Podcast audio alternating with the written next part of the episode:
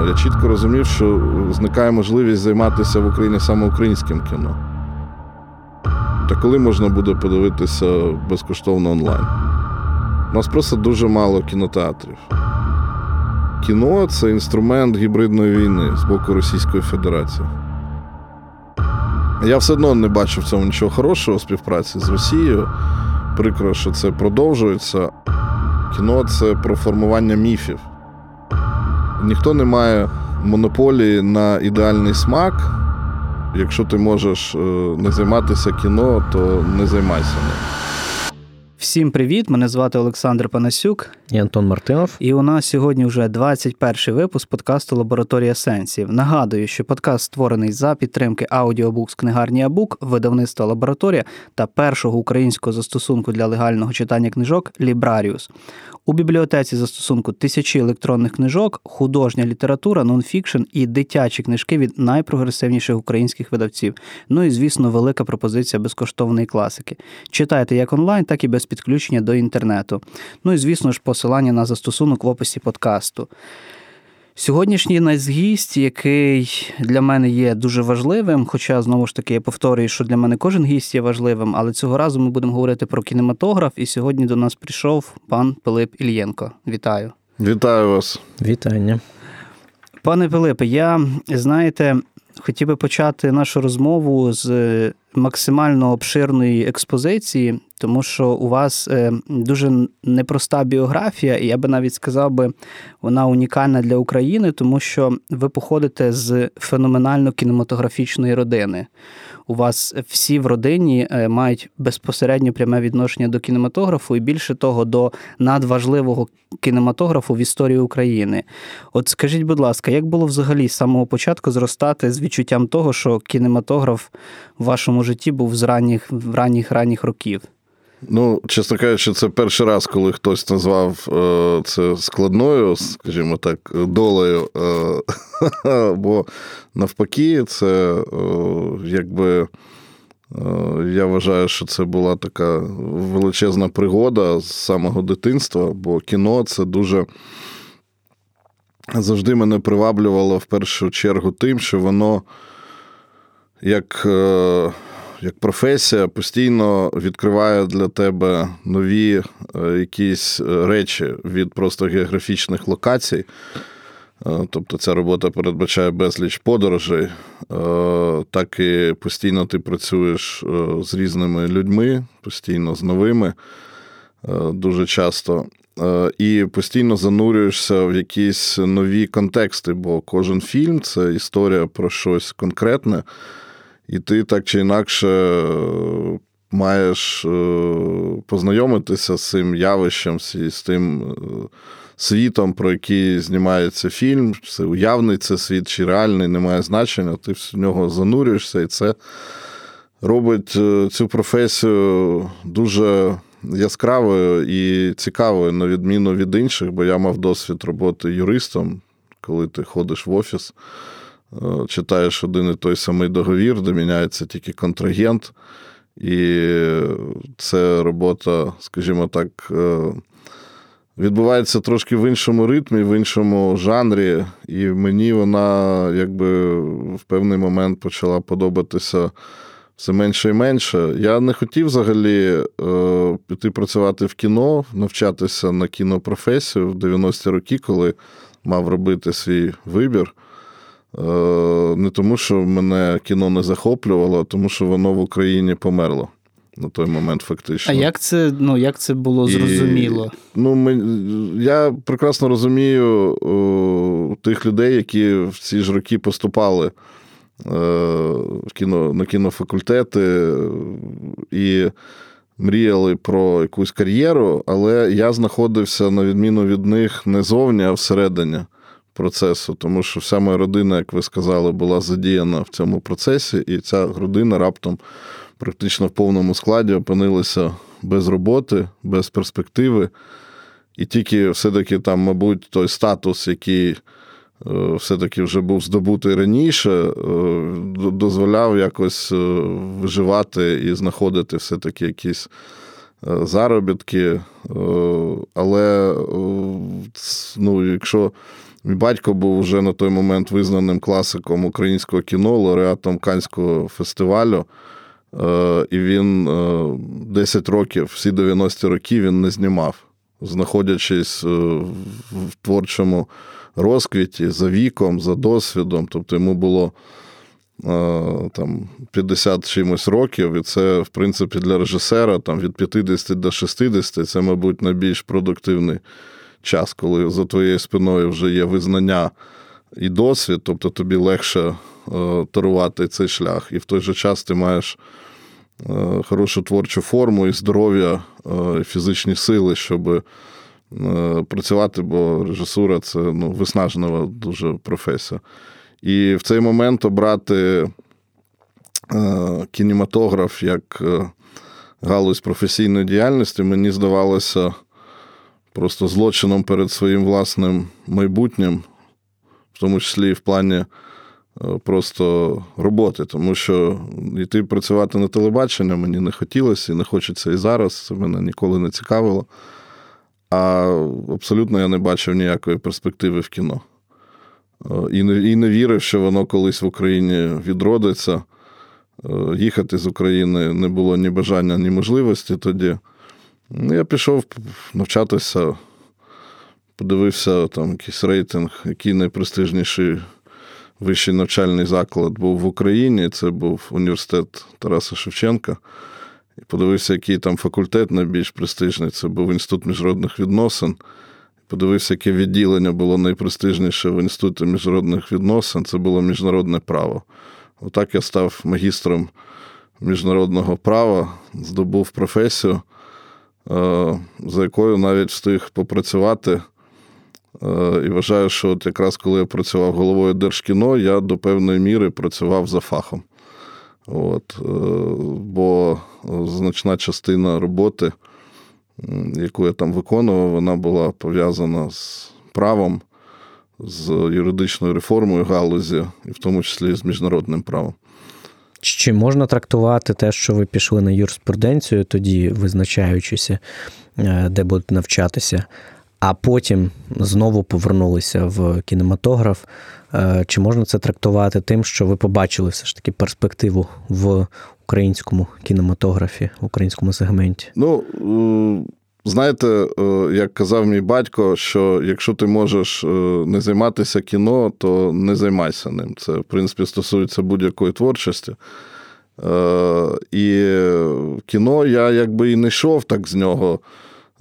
Бо для мене це ну, тільки останні, може, 10 років, навіть менше стало саме професійною діяльністю, яка забезпечує моє матеріальне існування. так? Але як е, просто діяльність е, творча і просто якесь там свіже повітря в житті, воно існувало постійно, може, з якимись перервами.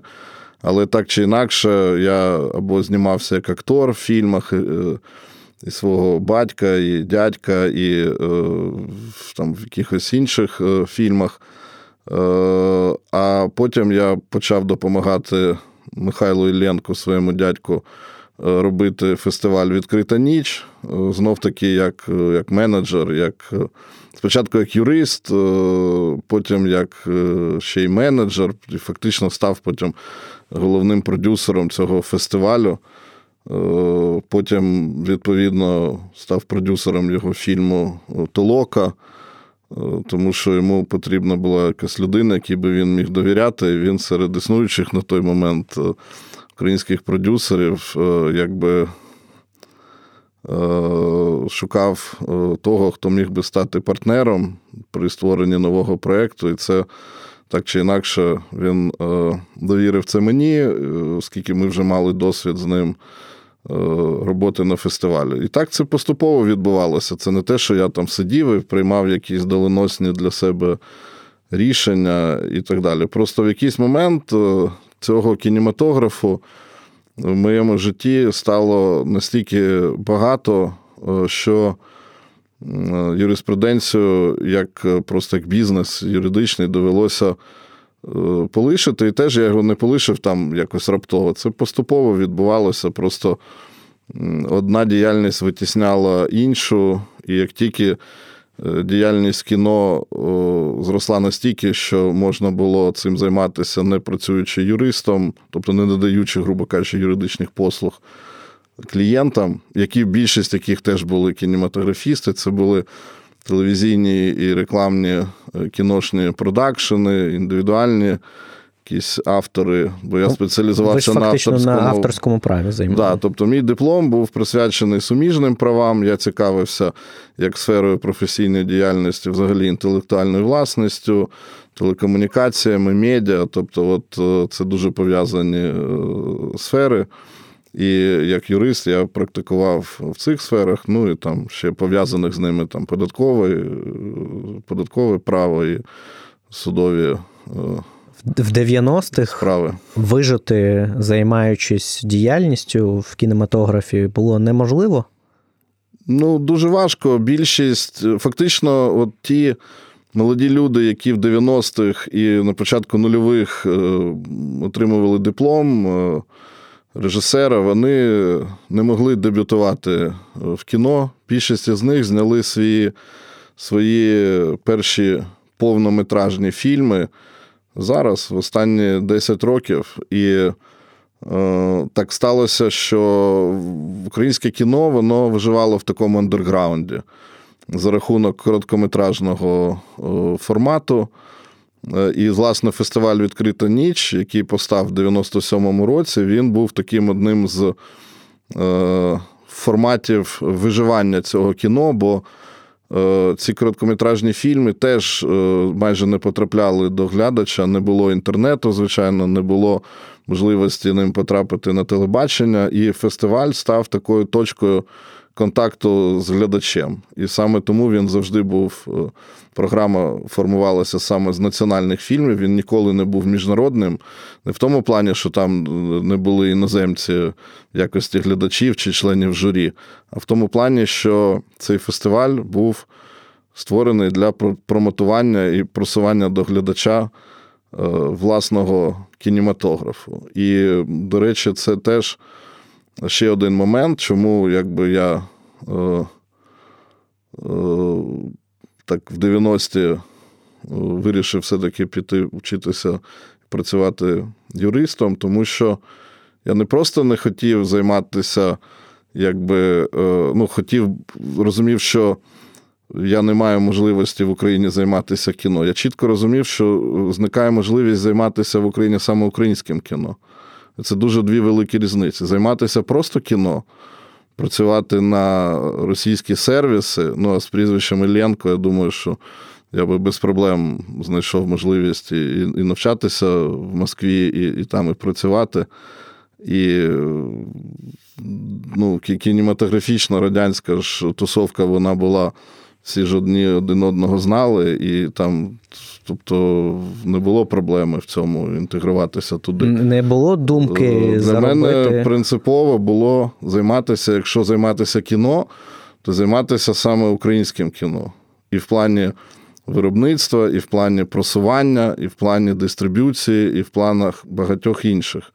І тому там е, фестиваль Відкрита ніч мав проблеми з фінансуванням, бо в ті фестивалі, які просували іноземні фільми, вони отримали дотації, отримували дотації від посольств іноземних держав, які мали бюджети на просування власної культури і так далі. і так далі. А відкриту ніч е, фінансувала тільки е, українська держава, яка мала тоді обмежені можливості, і іноді з'являлися спонсори. Вони там деякі були постійними, деякі, скажімо так, епізодичними, але е, в основному це була така е, участь лише меценатів і невеличка участь держави, а головне це ентузіазм тих людей, які це, цей фестиваль створювали. І, власне, він таким ну, дуже серйозно зіграв роль в моєму такому е, активному поверненні вже в професійній якості в кіно, не в якості там актора, а в якості вже менеджера-продюсера. Якщо от перейти до такого наступного питання, коли ми говоримо про якусь е, ну, надлам в національному кіно, от е, Звідки взагалі от виникла оця усвідомлена необхідність створення власне державного агентства з питань кінематографу? Тому що він виник все ж таки не в 90-х, а вже на не 10-му році незалежності. Е, все, що в державі немає інституційної підтримки, воно е, практично, я маю на увазі зараз галузь, е, якусь таку стратегічну галузь культури, воно приречене на маргінальність. І е, ми мали конкретні приклади щодо кіно.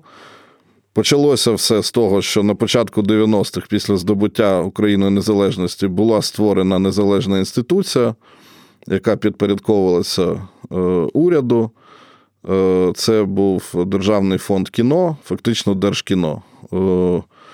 Е, і очолював його цей фонд, до речі, мій батько Юрій Ілленко в 92-93 роках. З приходом Леоніда Кучми на посаду прем'єр-міністра ця інституція була ліквідована і функції передані в Міністерство культури, і кінематограф е, існував там в якості департаменту чи директорату, там, чи відділу, там ці назви постійно мінялися по мірі реструктуризації, ну, десь так до 2006 року. І з 93 по 2006 рік це, мабуть, такі часи. Одні з найскладніших, ну навіть по 2010 рік, да, там одні з найскладніших для Е, взагалі е, українського кіно за весь період його незалежності. Е, У 2006-му була створена Державна служба кінематографії, але всередині Міністерства культури, не як окремий орган влади, але принаймні якось вона була відділення від решти там дирекцій, відділів. І це стало такою притечею вже появи в 2011 році е, Державного агентства з питань кіно в якості вже центрального органу виконавчої влади, окремого знов. Тобто майже 20 років пройшло е, між ліквідацією Держкіно як е, органу влади центрального до його відновлення 19 років, якщо так 18,5, там неважливо. Но два десятиліття фактично кіно було в державі таким собі байстрюком. І це дуже важливо навіть з практичної точки зору, бо е, якби це дуже е, ємка галузь з точки зору. Технології і фінансів. Це найбільш складне з технологічної точки зору Е, і дороге е, з мистецтв. Е, більш дорожчого нема, і більш складного у виробництві нема. Ще ніхто не придумав. Може, хтось колись придумає, але поки що це залишається найскладнішим. Без державної підтримки, з тим обсягами ринку, який існує в Україні, і з тим небажанням української аудиторії платити за взагалі контент будь-який, не тільки Е, кіно, але й взагалі. Я думаю, що ви, як видавці, з цим теж е, стикаєтеся. Е, то без державної підтримки кінематограф український приречений на повільну, а я б навіть сказав, не повільну, а швидку Е, деградацію? Не деградацію, а відмирання як індустрія. І знов повернення в цей андерграунд короткого метру. Да, Зараз це стало більш доступно, тому що тепер не 90-ті вже можна знімати не на плівку, вже є не такі відносно дорогі камери, які можна купити за пару тисяч доларів, на які можна. Дехто на iPhone знімає кіно. Е, Е, але якщо ми говоримо про індустріальне виробництво, не про разові якісь там акції, то без серйозної державної підтримки це, на жаль, неможливо. Тому укріплення інституції означає е, збільшення уваги держави до галузі. Збільшення уваги держави означає більшу перспективу. Як довго має відбуватися ця фінансова увага держави, цей стимул? Е, вливання коштів? Чи це постійна голка? Ну, у Франції це відбувається з 50-х років досі. наростає. І сума грошей наростає. Сума грошей наростає, звичайно. І види підтримки збільшуються і урізноманітнюються. Там трошки по-іншому побудована система залучення цих коштів. Але це принципово не змінює того факту, що всі європейські країни підтримують власну е, кінематографію фінансово. І не тільки європейські. Канада підтримує, е, вся Європа підтримує, е, інші країни теж підтримують. Єдина країна, де нема прямого джерела підтримки кіновиробництва, це Сполучені Штати Америки.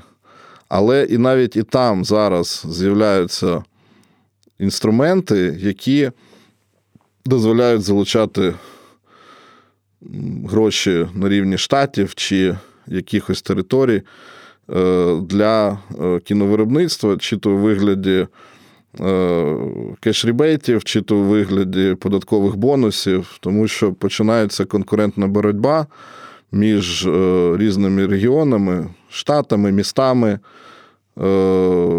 Графствами за залучення до себе кіновиробництва щоб знімали саме у них, і за те, що ти знімаєш у них, ти можеш отримати якісь, е, скажімо так, переваги у вигляді або звільнення від оподаткування або прямих фінансових е, дотацій. Чим пояснюється така тотальна підтримка, окрім важливості питання? Чи це пов'язано з бізнес-моделлю? Ви в одному з інтерв'ю називаєте цифри 50%, е, значить, в каналі е, продажу, та точніше 50% забирає канал продажу, тобто кінотеатр від е, вартості квитка 25 чи 20% забирає дистрибутор, і решта залишається на виробництво.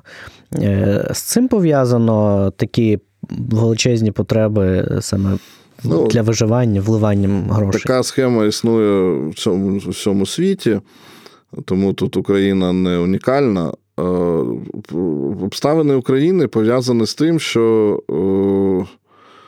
у нас просто дуже мало кінотеатрів.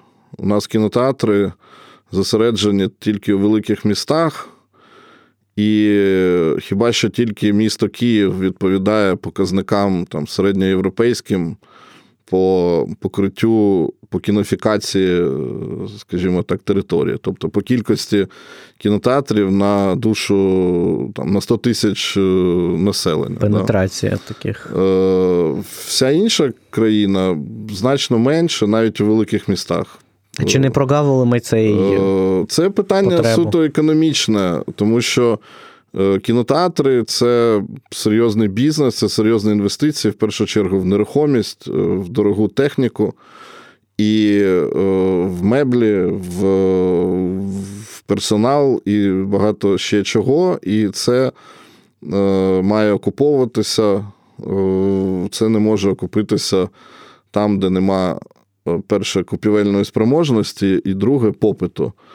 Е, починаючи з ери появи дешевих відеомагнітофонів з кінця 80-х і піратських відеокасет, які можна було за копійки брати в оренду, навіть не купувати.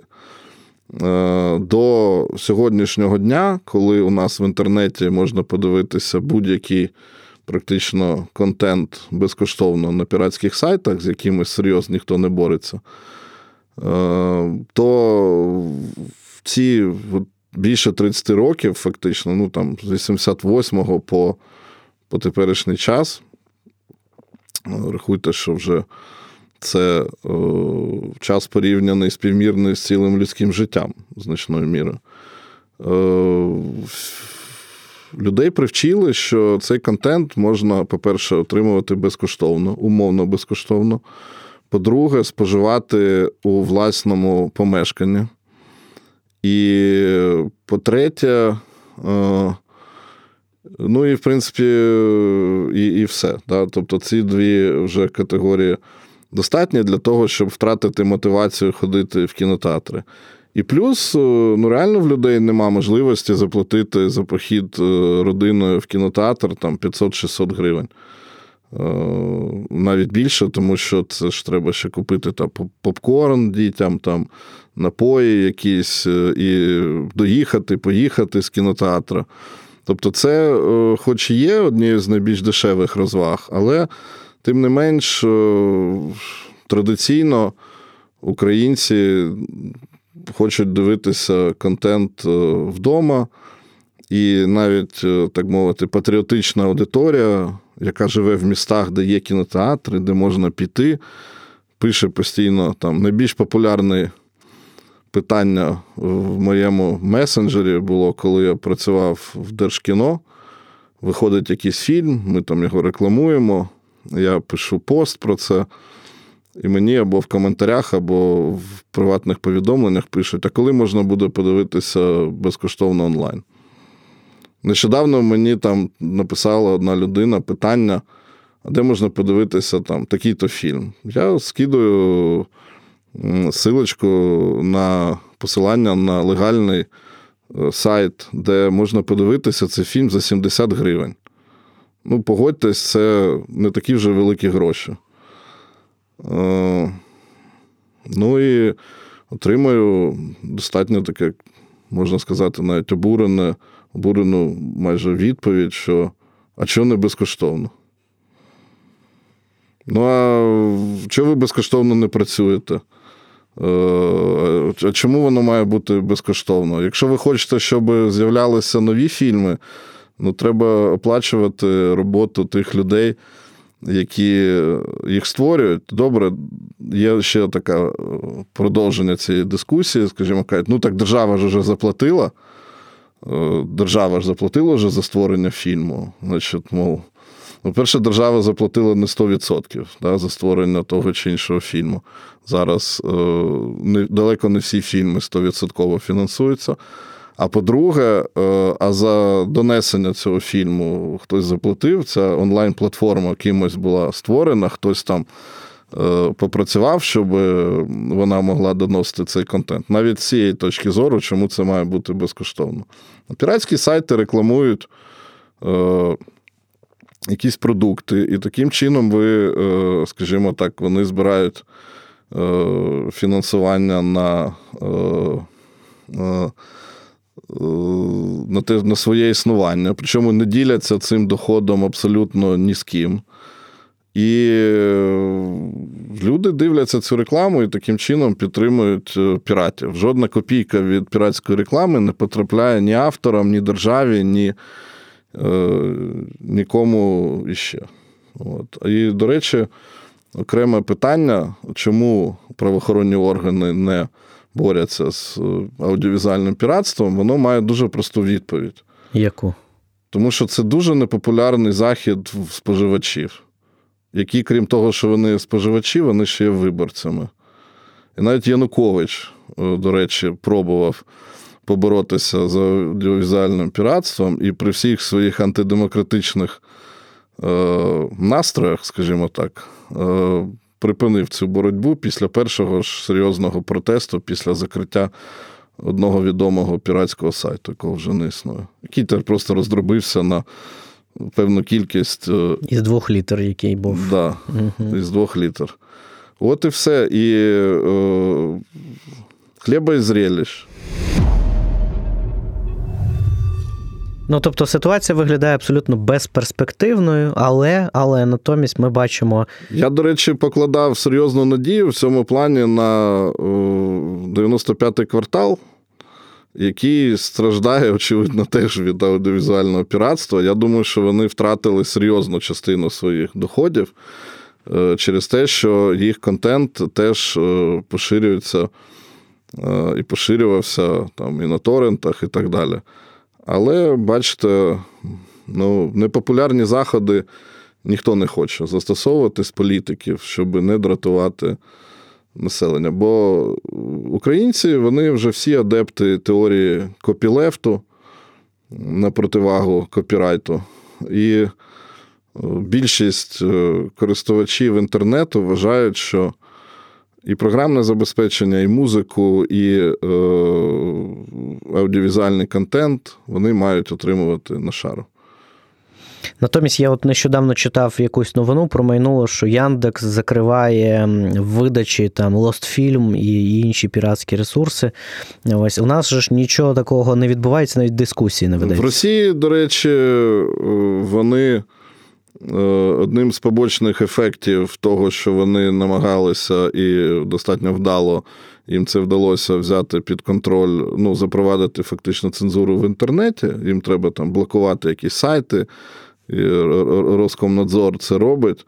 Е, він також блокує піратський контент. І це привело до того, що так чи інакше користувачі почали е, платити. Е, за контент, і в Росії вже є кілька дуже потужних, серйозних онлайн-платформ, які між собою конкурують, які вже вкладають гроші у створення власного контенту, е, за рахунок чого вже є російський серіальний продукт, який вже не виходить на телебачення, який зразу стартує в в онлайн, на онлайн-платформах. Е, і апріорі цей контент він кращий, ніж те, що виходить на телебачення, е, тому що е, на онлайн-платформах значно більш вибаглива аудиторія, і контент треба робити значно вищої якості. Плюс на онлайн-платформах нема тих юридичних обмежень, які існують на телебаченні, а це там і демонстрація відвертих сцен, і наявність певних там. Мовних особливостей, там, грубо кажучи, нецензурна лексика, Е, еротика, насилля, тобто це все, що вихолощує контент на телебаченні, ну, це у всьому світі існують ці обмеження, воно все дозволено онлайн. Там таких обмежень не існує. Останні цифри, які я читав про ринок е, онлайн-кінотеатрів е, на рівні 39 мільярдів доларів. Книжковий ринок приблизно 100-120 мільярдів доларів графік, з яким швидкість, з якою зростає, ринок OTT, я так розумію, він називається, чи чи онлайн-кінотеатрів, він він дуже серйозний. Ну, Онлайн-кінотеатри це VOD ринок, OTT це трошки. Е, трошки інше, але в принципі, да, це. Чи в Україні є е, кілька гравців, так? Чи є у них перспектива? Один із гравців, я так розумію, він заточений під український, під локальний ринок, а інший гравець присутній там на десятку, по-моєму, різних. Ну, їх вже більше, ніж два е, цих гравців. Чи е, спроможні вони створювати свій контент? Чи є в тих. Я чув від них е, публічні заяви, що деякі вже розглядають в середньостроковій перспективі інвестиції в створення контенту. Але е, я думаю, що поки що вони е, їм ще дається важко. Е, по-перше, вони в основному їх бібліотека сформована з західних бібліотек, які до них надходять, до речі, через російських агрегаторів. І це теж дуже така проблемна історія, тому що Е, в цьому плані ми дуже серйозно ще залежимо від Москви.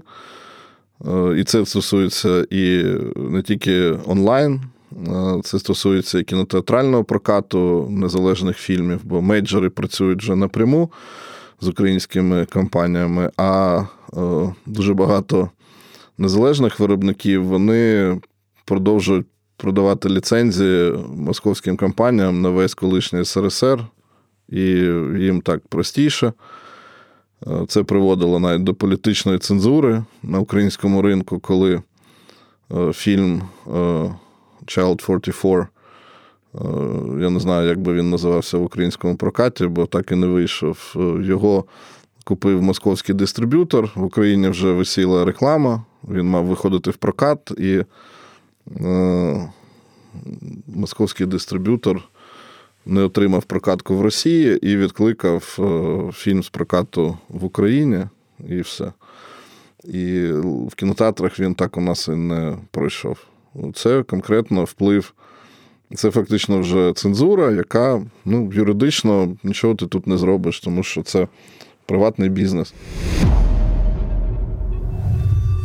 Я хотів би ще повернутися до діяльності Держкіно. Я пам'ятаю дуже добре період кінця літа 2019 року, коли ви подали власне відставку. І пам'ятаю ту велику кількість компліментів, які були на вашу адресу від кіноспільноти. І пам'ятаю ваш жарт, який був. Типу, дуже дякую, але це не некролог. Тим не менше. Ну, цікаво було почитати це, якби майже там можливість на випередження почитати, як би міг виглядати некролог. Пане Филипе, відмотаючи початок, от ви опинилися в стінах Держкіно, ваш перший рік діяльності, і, очевидно, ми маємо завершення, тому що вже ваша каденція діяльності закінчилась. І е, ну ні для кого не секрет, хто працює з кінематографом в Україні, що це поступ за ті 5 років вашої діяльності. Він просто ну неспівмірний і не в порівнянні, тому що, умовно кажучи, не було нічого, і виникло просто колосальний е, масив всього е, процесів, конкретних картин, досвіду, міжнародного визнання. От як ви самі оцінюєте ці 5 років діяльності в Держкіно для себе? Ну, Мені дуже некоректно давати собі самому оцінку чи порівнювати з тими, хто був до мене чи є після мене. Це е, от е, я б на це питання відповідати не хотів, е, тому що це неправильно. Хто вже дав оцінку, дає далі, будь ласка, мені дуже цікаво і приємно чути хороші оцінки, чи цікаво чути критику.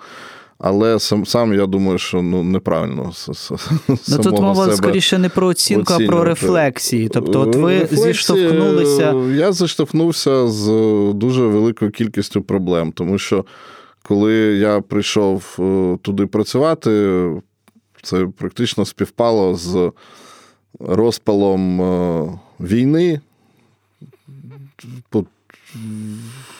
З тим, що були порожні, порожня казна.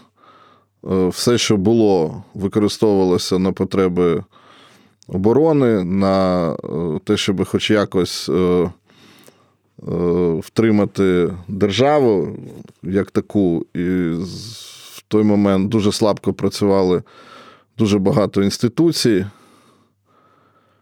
І, чесно кажучи, це була дуже велика авантюра піти працювати в Держкіно, тому що на носу були вже оголошені парламентські вибори, тобто змінювався політичний ландшафт. Щойно відбулися президентські.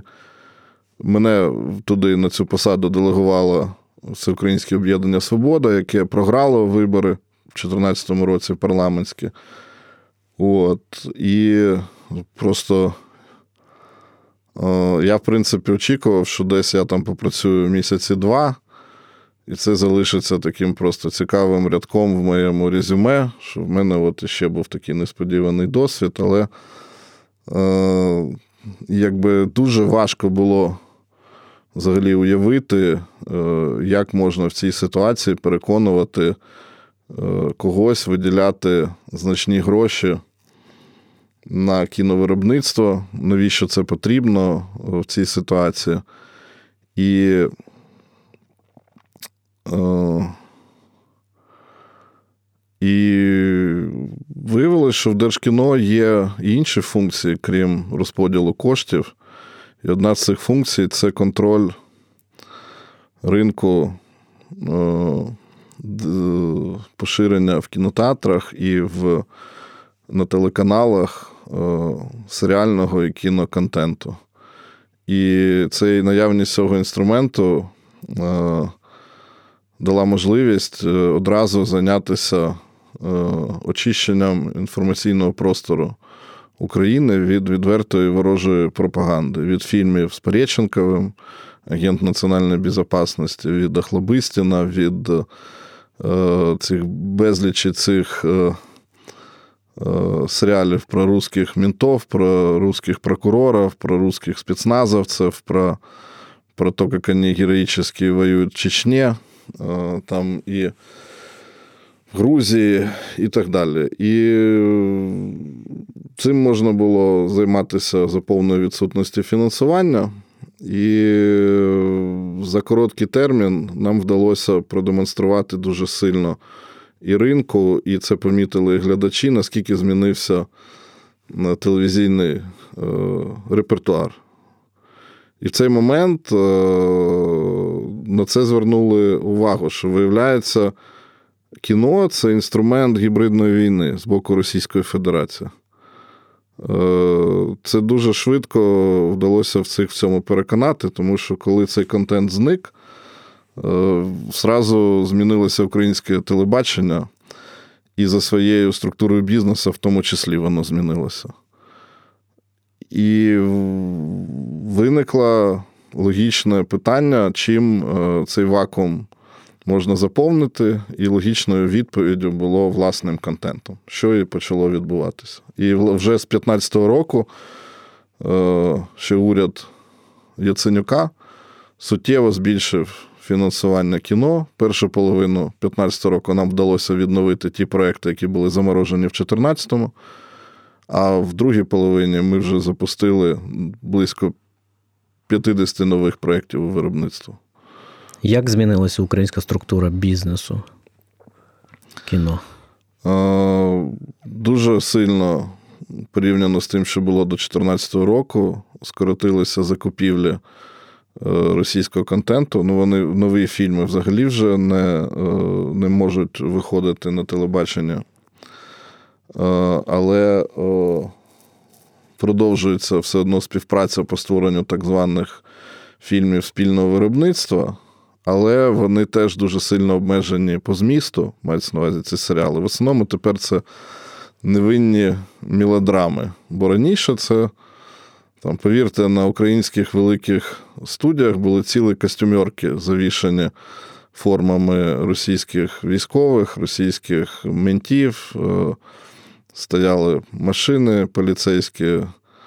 Розмальовані в російські ці, значить, там з цими курочками двоглавими і так далі. і так далі. Е, це все е, зникло. Тобто, значить, Але співпраця, звичайно ж, продовжується. Заборонити це неможливо, проте е, це дуже сильно обмежена співпраця по жанрам.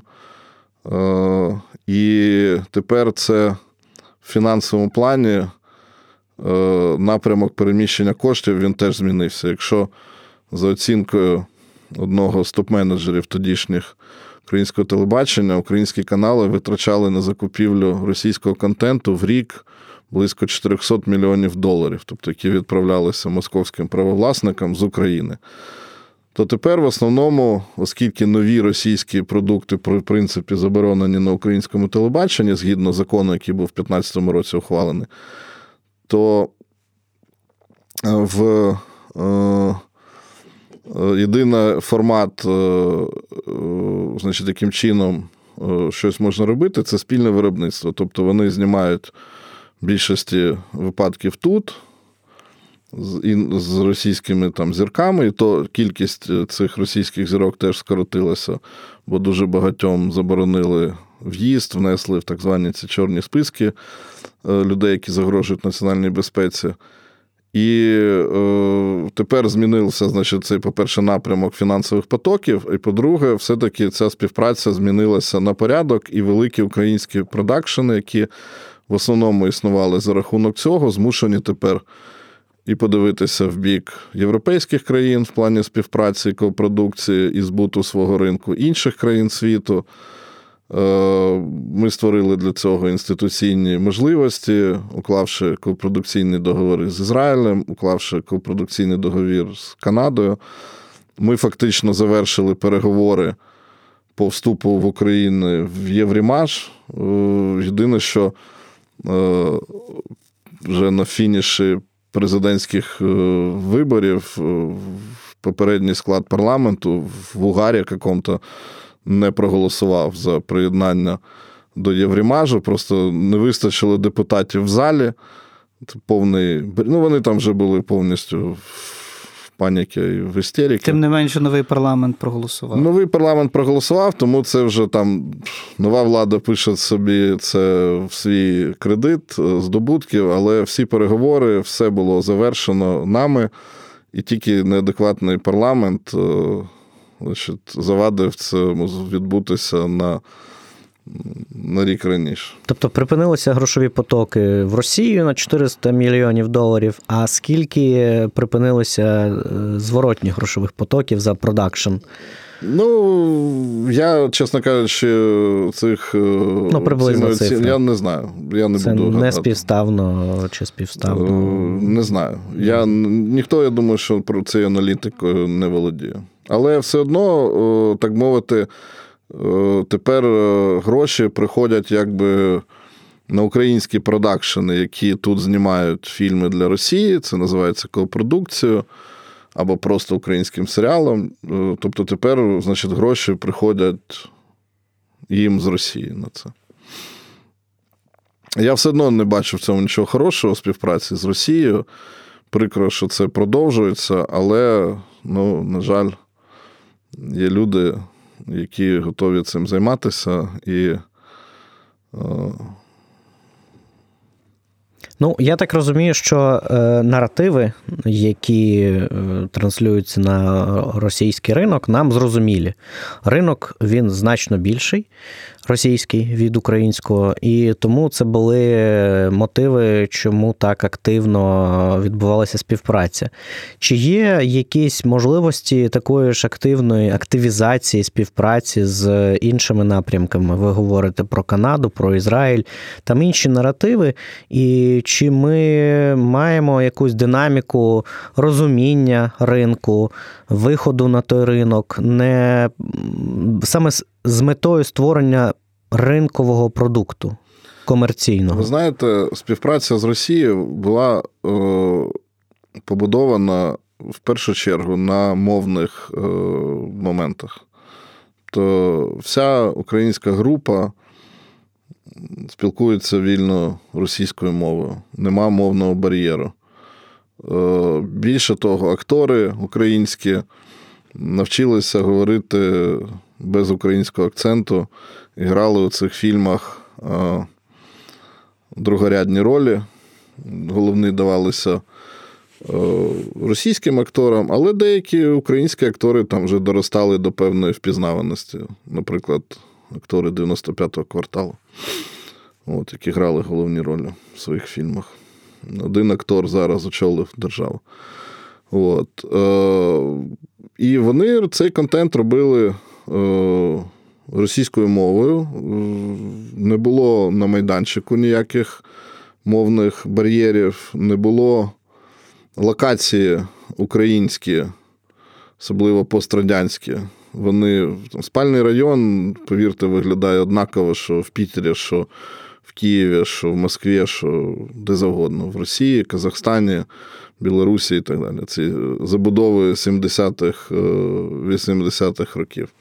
Це все типові однакові будівлі, які будувалися по всьому Радянському Союзі. Тобто тут легко можна знімати, е, і це було дешевше. Е, що стосується співпраці з Ізраїлем, з Канадою, з європейцями, тут зразу виникає багато багато. Да, з Росією можна було і готівку возити е, в поїзді в чемоданах, що і робили успішно. Тому що це ж все ще за кеш було. Це ж е, там в цьому кіновиробництві роль кешу важко було переоцінити. Е, з Європою виникають зразу кілька проблем: це мова, це мова не тільки фільму, а це мова просто якою мовою ми будемо з вами розмовляти, коли разом будемо працювати. Багато людей не володіють достатньою мірою англійською мовою. Значить, Цьому не вчать в Карпенка Карого особливо. Ну, формально вчать, але по факту не вчать. Е, от. І хтось знає, хтось не знає. Е, російську всі знають.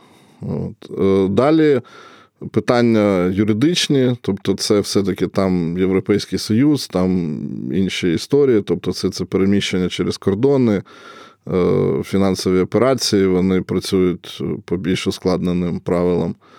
От, Але з іншого боку, це почало відбуватися. Це цивілізаційний процес. Люди вчать англійську мову, люди навчилися працювати з цими копродукційними договорами, отримувати фінансування на виробництво фільмів з різних європейських країн. З Канадою ще поки кейсу нема, але я думаю, що скоро буде. Так само з Ізраїлем скоро буде. І тут е, перспектива відкривається дуже велика. Дуже багато сервісів приїжджає в Україну, тому що, е, ну, наприклад, фільм Сталіна про смерть Сталіна знімали локації в Києві. Можна впізнати і Хрещатик там і і так і далі. будинок на Подолі, де металопластикові вікна в кадрі засвітились, пам'ятаю От. цей момент. Але з іншого боку, серіал HBO про Чорнобиль знімало скільки? 30% в Україні. 30% в Україні, да, Москву знімали в Києві. От. А насправді дві причини є, чому HBO знімало в Литві. По-перше, там кеш-ребейти вже працювали, а в нас ні, досі не працюють. Тобто, знов таки, повернення частини витрачених коштів на виробництво держава повертає тобі, якщо ти до них приходиш знімати. А друга причина, ну вона про неї так не сильно згадували, коли ми всі лобіювали запровадження кешрібейтів в Україні. Про це було незручно згадувати. Але там просто є така сама станція, такого ж типу, як Чорнобильська, тільки ціла. І вони її знімали. Якби це в Чорнобильській це неможливо було робити, а в тій можливо. Е, ви зачепили питання Карпенка Карго, і, власне, я хотів би поговорити предметніше про те, в якому стані перебуває сьогоднішня кіноосвіта в Україні.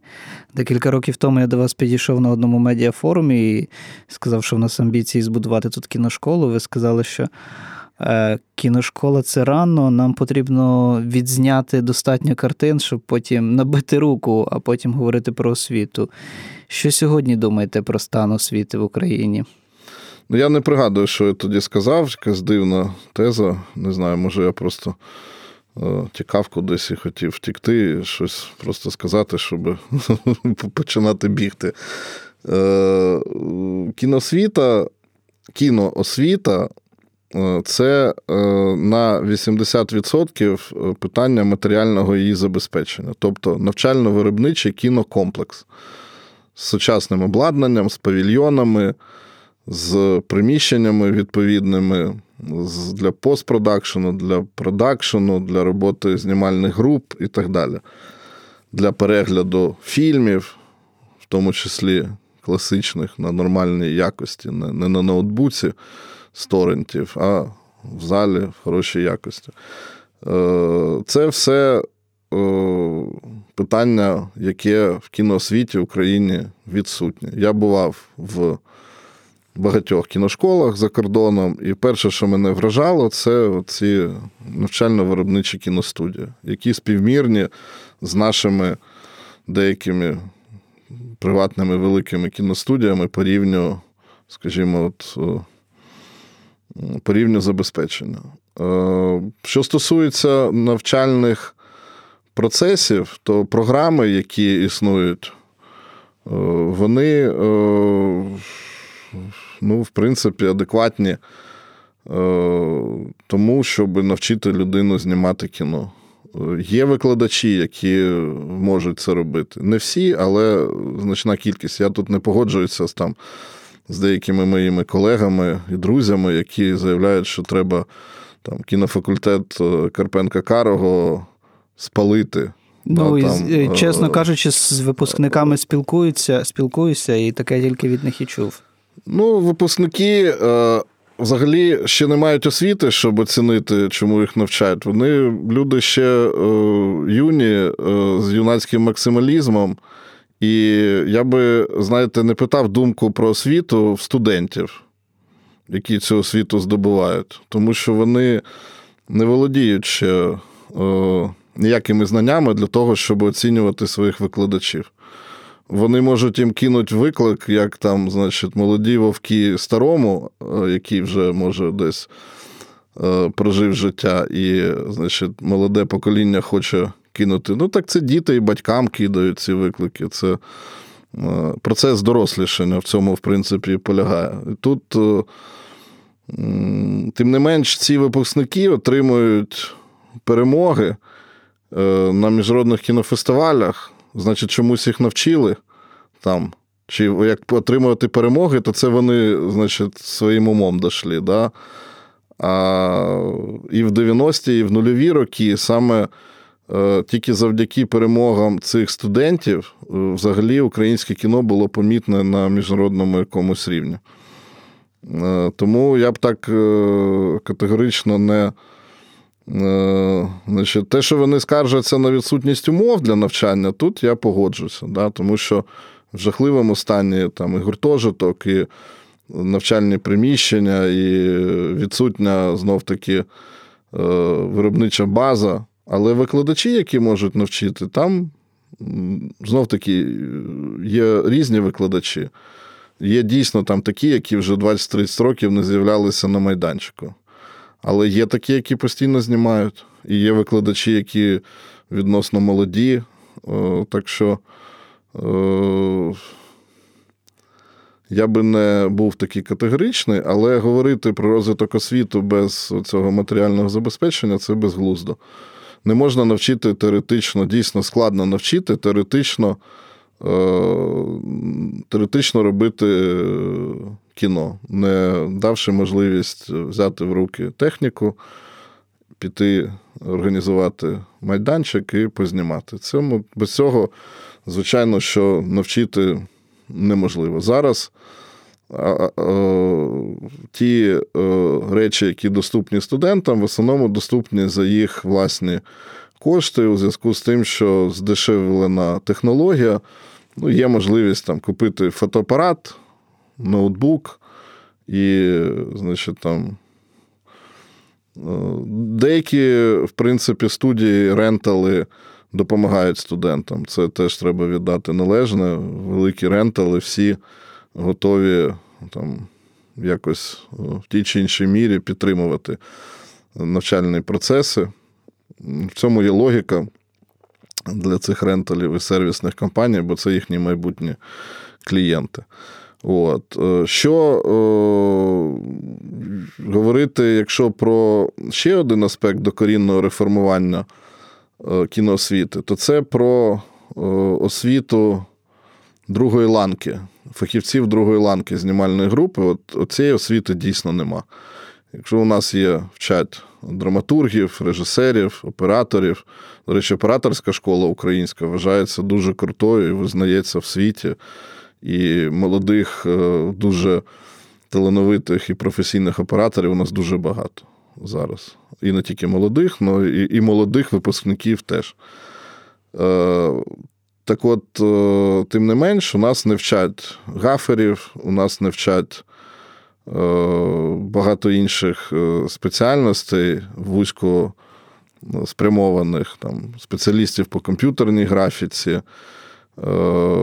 каскадерів, піротехніків, е, там багато-багато я можу назвати ще там е, фахівців, яких е, фактично ніде не вчать. І вони вчаться самі і потім просто на практиці навчаються.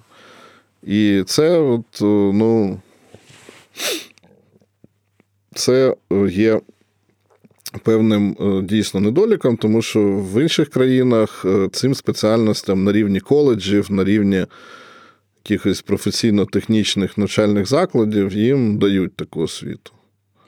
Як, в принципі, 5 років ви працювали, і я бачив дуже багато кожного а, року. Я здається. Перепрошую, ще один серйозний недолік української освіти, кіноосвіти, що їх Е, погано вчать іноземній мові. Я розумію, що я можу зараз там, як випускник інституту міжнародних відносин, там розповісти, як е, треба вивчати іноземну мову, але е, більшість професійної літератури. Написана саме англійською мовою і величезна кількість. Якщо ти не знаєш англійську, ти не можеш з нею ознайомитися, тому що вона майже не перекладається ні на російську, ні на українську. Так само е, всі міжнародні заходи, всі спілкування, міжнародні навчальні програми, вони функціонують англійською мовою. Їх дуже велика кількість, і в них треба брати участь. Якщо ти не говориш англійською, тобі там нема чого робити.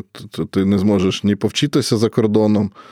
Е, не мається на увазі навіть там десь в вищому навчальному закладу, а просто на якихось там воркшопах, майстер-класах, навіть в рамках тих же заходів українських фестивалів, да, ти, там, де привозять е, іноді фахівців, які читають там лекції, майстер-класи. Вони це роблять англійською мовою. Ти не можеш толком нічого навчитися, якщо тобі потрібен перекладач для, для спілкування цього. Ти не зможеш питання задати навіть. Як ви відчули на собі зміну міжнародної уваги до українського кіно? Тому що в одному з інтерв'ю ви говорите, що коли ви тільки заступили на пост очільника Держкіно, в перший рік ви не поїхали на Берлінський кінофестиваль, хоча, очевидно, така можливість була. А потім це все почало набирати зовсім інших обертів, і, відповідно, ми всі знаємо ті перемоги тих картин. От з точки зору сьогоднішнього дня, як ви бачите цей? Ну, мені дійсно, якби я не бачив сенсу їхати на Берлінський фестиваль, бо я не міг там нічого сказати, крім того, що у нас все погано. Який в цьому сенс? Те, що у нас все погано, вони не знали, тому що ми вони взагалі не сильно знали про наше існування. От, І е, мінімальна була присутність на кіноринку. Цей стенд називався Ukrainian Film Corner, тому що він е, був там в куточку самого виставкового приміщення і займав там, ну от, е, там стояв маленький столик, такий, де отак от е, могли тісно сісти чотири людини. І все. І Ну, Періодично українські фільми потрапляли на Берлінський фестиваль раніше, але це було дуже несистемно, епізодично. От. А е, вже там в 16-му році в Берліні ми зробили оновлений великий стенд. Він перемістився в краще місце, збільшився разів 10-15, може, ну не в 10, але набагато збільшився. Він став великий, який може прийняти одночасно багато людей. Ми почали проводити активності на ньому, презентації, зустрічі, е, українську вечірку. Там є такий зразок е, уваги до тебе, що коли там є спеціальні закриті там чатики е, постійних відвідувачів берлінських е, кіноринків і івентів фестивалю. І от е, там почали там іноді можна знайти так звані проходки на якусь вечірку. Інвайти. І от в чатику почали з'являтися питання, чи як от на Ukrainian Party попасти. Типу, класно кажуть, там вечірка, цікаві люди. Чи може хтось там підкинути інвайт? От, І це вже такий був е, показник. Вже в 17-му році ми там з'явилися інтерес в цих чатиках до нашого івенту. Як можна виміряти ефективність використання тих державних коштів, які вливаються в е, економіку, кіно, кіноекономіку? Ну, вечірки, до речі, зразу випереджаючи, мабуть, в когось запитання, вони не за державні кошти проводилися. Вони я не про за, я, я про продакшн. за спонсорські кошти.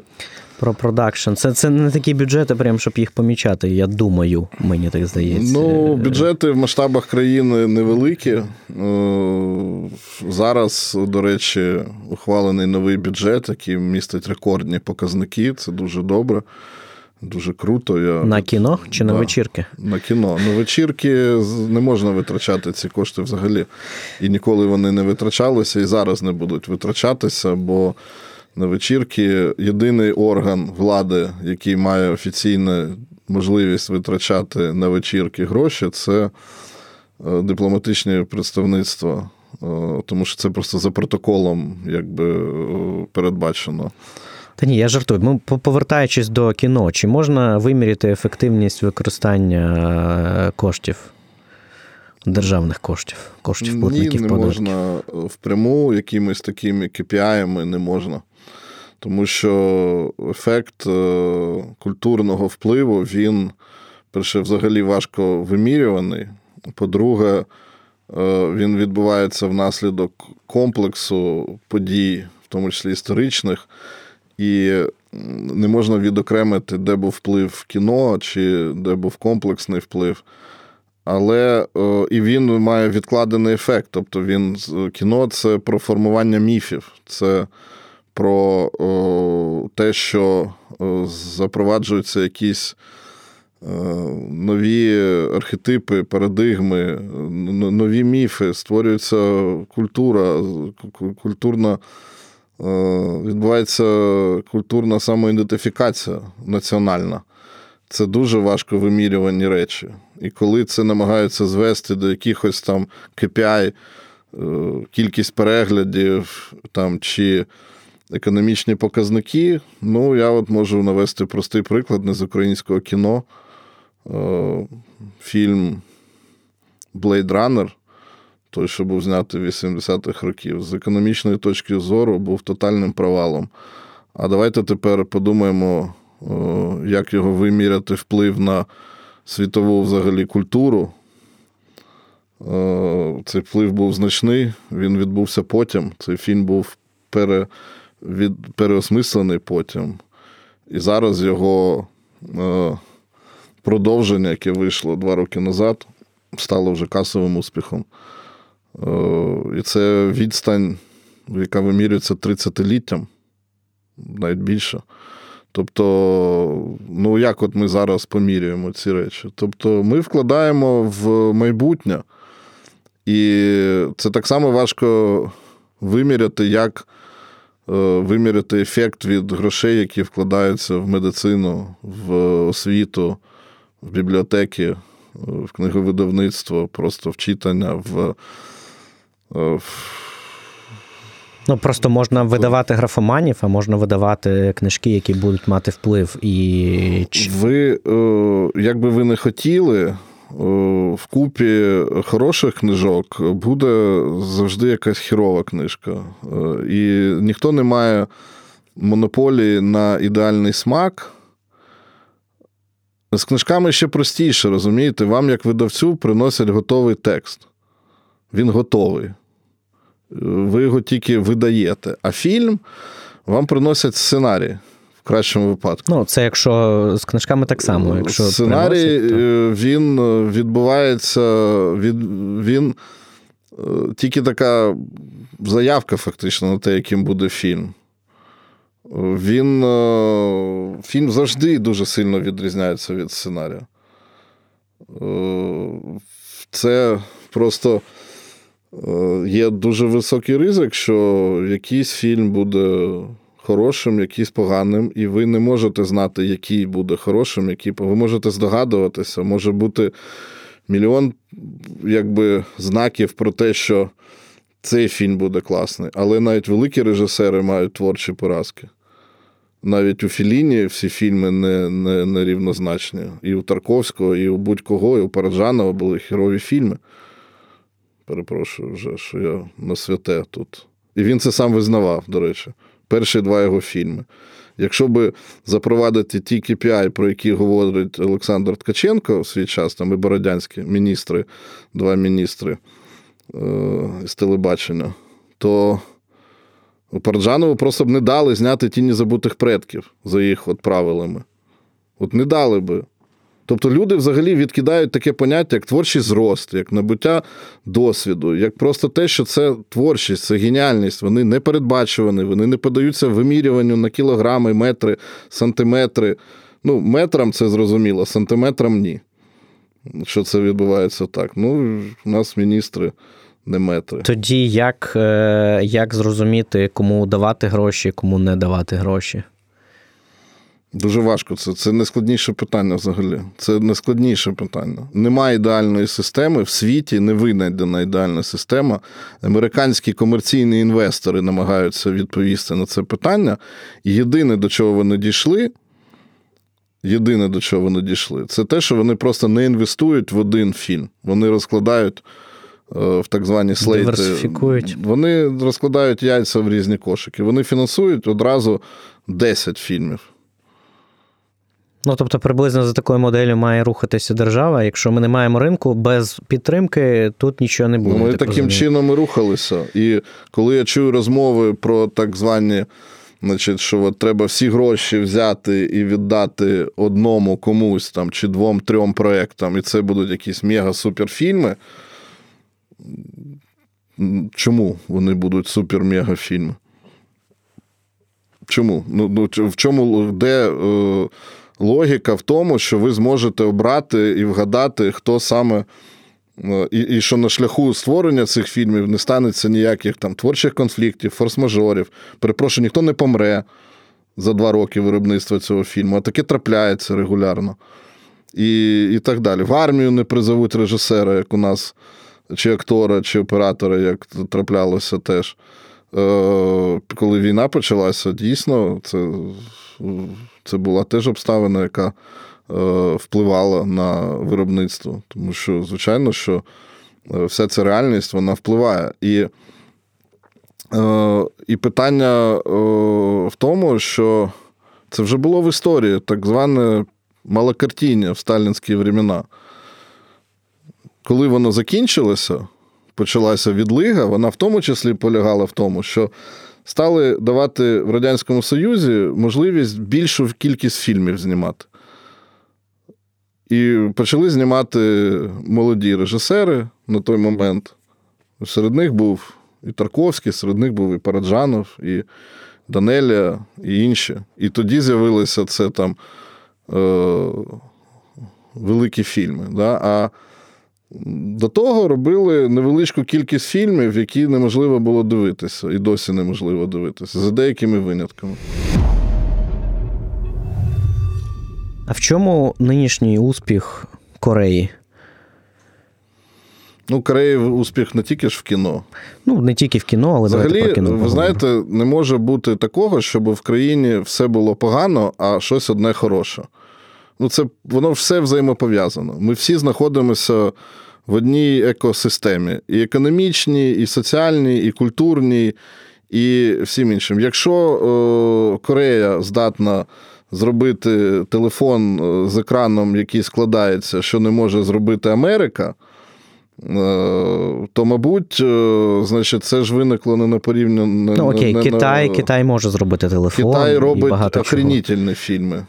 Просто. Але ми про них не чуємо. Ну тому що вони е, плювати хотіли на нас з великої колокольні, і вони їм не потрібні взагалі. Наш ринок настільки мікроскопічний для Китаю, що їм навіть невигідно витрачати час, щоб відправити нам імейл.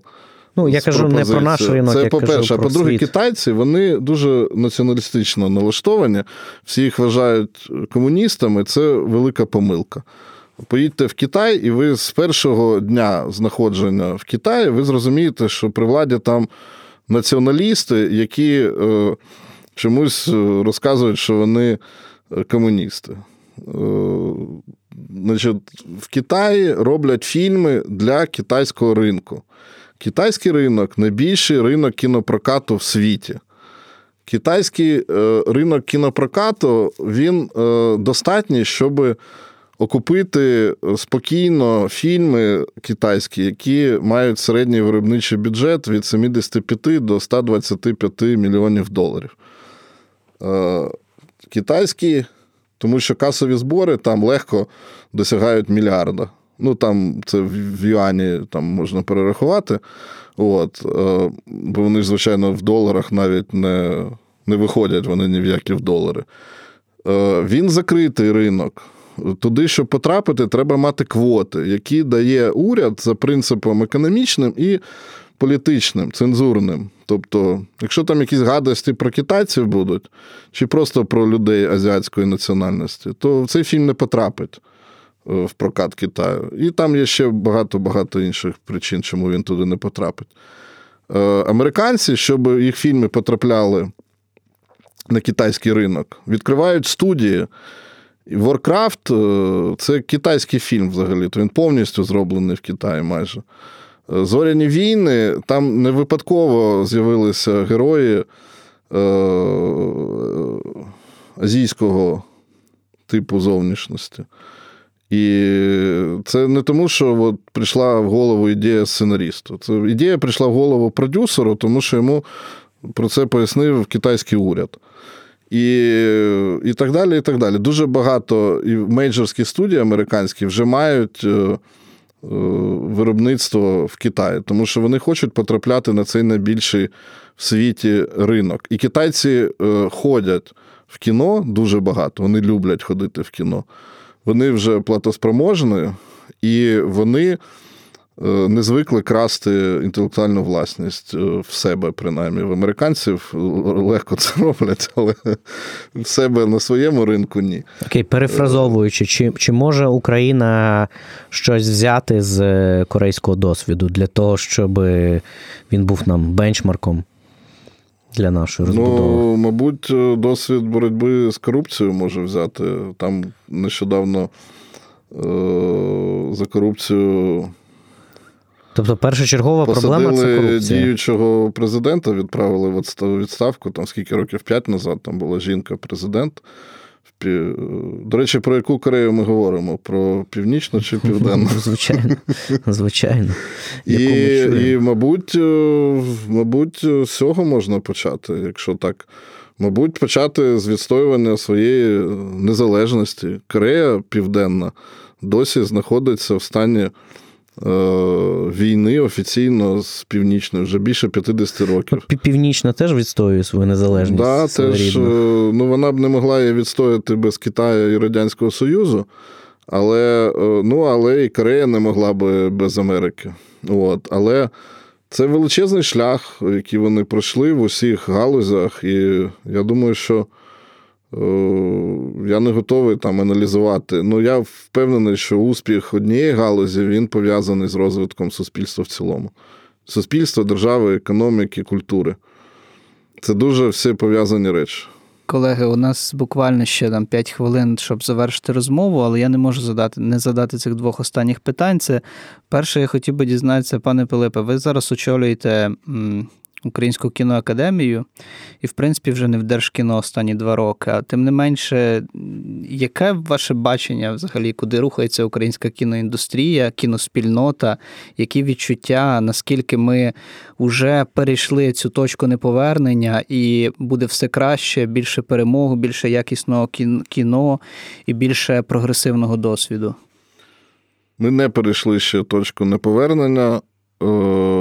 Е, і ніколи не перейдемо, поки не з'явиться ринок, який дозволить існувати українським фільмам, націленим на власний ринок. За рахунок виключно ринкових механізмів. Е, до цього дуже далеко, і як я вже сказав, що, до речі, про Корею тут хорошо теж порівняння може бути, що вони спочатку робили це для власного ринку тільки потім вийшли на міжнародний. У нас хочуть навпаки зробити. Е, давайте спочатку почнемо робити контент цікавий е, власному глядачу, перед тим, як поборотися за глядача в Парагваї, наприклад. От. І, ну, Але це процес іде. Тут все-таки треба віддати належне, що ми рухаємося вперед в цьому плані.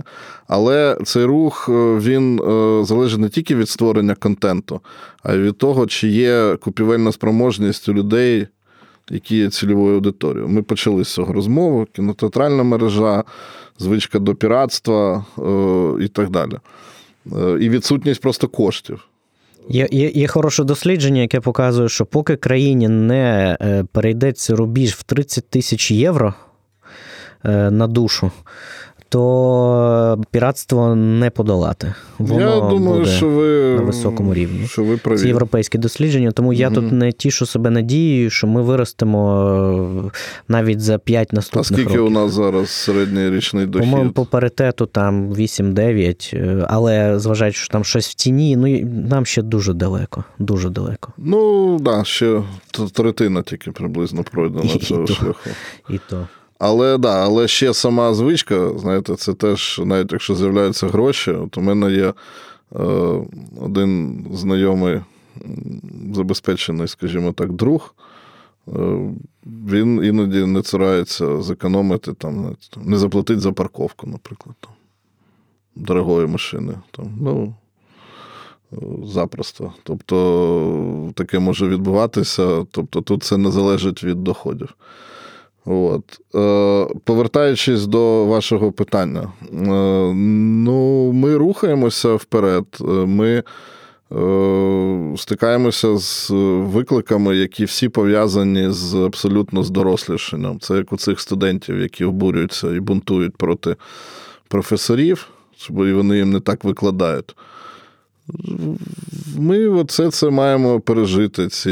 Ми зараз на підлітковому десь, е, ну не підлітковому, якраз на студентському. Підлітковий був там пару років назад, закінчився, так мовити, період становлення. Це вже, типу, там трошки постарше, але ще досвіду достатнього немає, ще там якийсь е, вітер в голові є, гуляє. Ну, але це треба пережити, здобути цей досвід і рухатися далі. Якщо він нас е, процес здобуття цього досвіду не вб'є, то будемо рухатися. Але все це пов'язано з в цілому, з коли у нас кожні вибори політичні перетворюються в вибір. Існувати чи не існувати в українській державі, в принципі, так по суті, да, там вибір. Е, і і періодично раз в 10 років е, це закінчується повстанням в прямому сенсі цього слова. Ну, це не сприяє розвитку нічого. Ну, тобто, бо досі ми е, не сформувалися повноцінно як е, повноцінна нація. У нас досі йде дискусія щодо того, чи ми маємо бути незалежною державою, по суті. У нас досі відбуваються е, якісь фантастичні речі, як, наприклад, там розмова публічна, виступи політиків російською мовою. Та, там. Тобто, це фактично, е, причому з, пропагандою речей, які ставлять під сумнів існування е, суверенітету національного. І ці політики представлені в Верховній Раді. Е, невеличкій кількості, слава Богу, але представлені. У нас є досі дискусії щодо якихось е, світоглядних базових питань. І ну, кіно це спосіб насправді вирішення цих проблем. І воно буде розвиватися паралельно з тим, як воно теж буде допомагати вирішувати ці проблеми. І на завершення маленьке таке коротке питання. У нас буквально 2-3 хвилини, і оскільки ми видаємо книжки, кожного гостя ми запитуємо про культуру читання. я знаю, що у вашого батька колосальна бібліотека. Я навіть бачив якісь фотографії, там зібрання практично всього філософського доробку, що можна було отримати нашою мовою. Скажіть, будь ласка, що читає Пилип Ілієнко? Я читаю зараз. У мене активний період читання був так десь до 30 років, як дуже багато читав, і в основному художньої літератури. Е, зараз я в основному, е, скажімо так, білетристику для мене замінило повністю е, серіали, але не на телебачення, а на різних платформах. Тобто це не телесеріали, це кіносеріали. А я читаю в основному якусь е, професійну літературу, дуже багато читаю сценаріїв. От якщо сказати, що я найбільше читаю, то це сценарії. Е, професійну літературу різними мовами. І е, іноді читаю, іноді перечитую якусь класику, іноді читаю якусь якісь ну, з такого, що останнє я прочитав перед тим, як піти дивитися Дюну, я щось виявилося, що я не читав е, роман, ну от прочитав. От, Серйозний підхід е, з оригіналом. Пішов подивитися п'єсу е, грузинського театру Івана Франка Семюела Бекета кінець гри Еншпіль в оригіналі. Ну, потім почитав, думаю, колись читав, але не пам'ятав вже жодного слова, прочитав наново. І так от, ну, з професійної літератури в основному читаю зараз про про драматургію. Зараз вийшла книжка, ну не знаю, можна піарити конкурентів. Е, цей Роберт Макі е, оповідь. Ну, от купив, зараз почав читати. Перед цим прочитав англійською мовою Seedfield Screenplay The Foundations of Scriptwriting. Ну, таке. Але зараз е, головний конкурент читання це стрімінгові платформи. Якраз. От. І тут. Але деякі, деяку літературу, в принципі, я зараз класично перечитую з точки зору пошуків матеріалів, насправді, ідей для е, того, щоб реалізувати в кіно. Це подвічне джерело кінематографічного натхнення, це класика світової драматургії і літератури. Прекрасне завершення нашої розмови. Пан Пилипільєнко до нас прийшов сьогодні в гості. Я вам надзвичайно дякую. Дякую.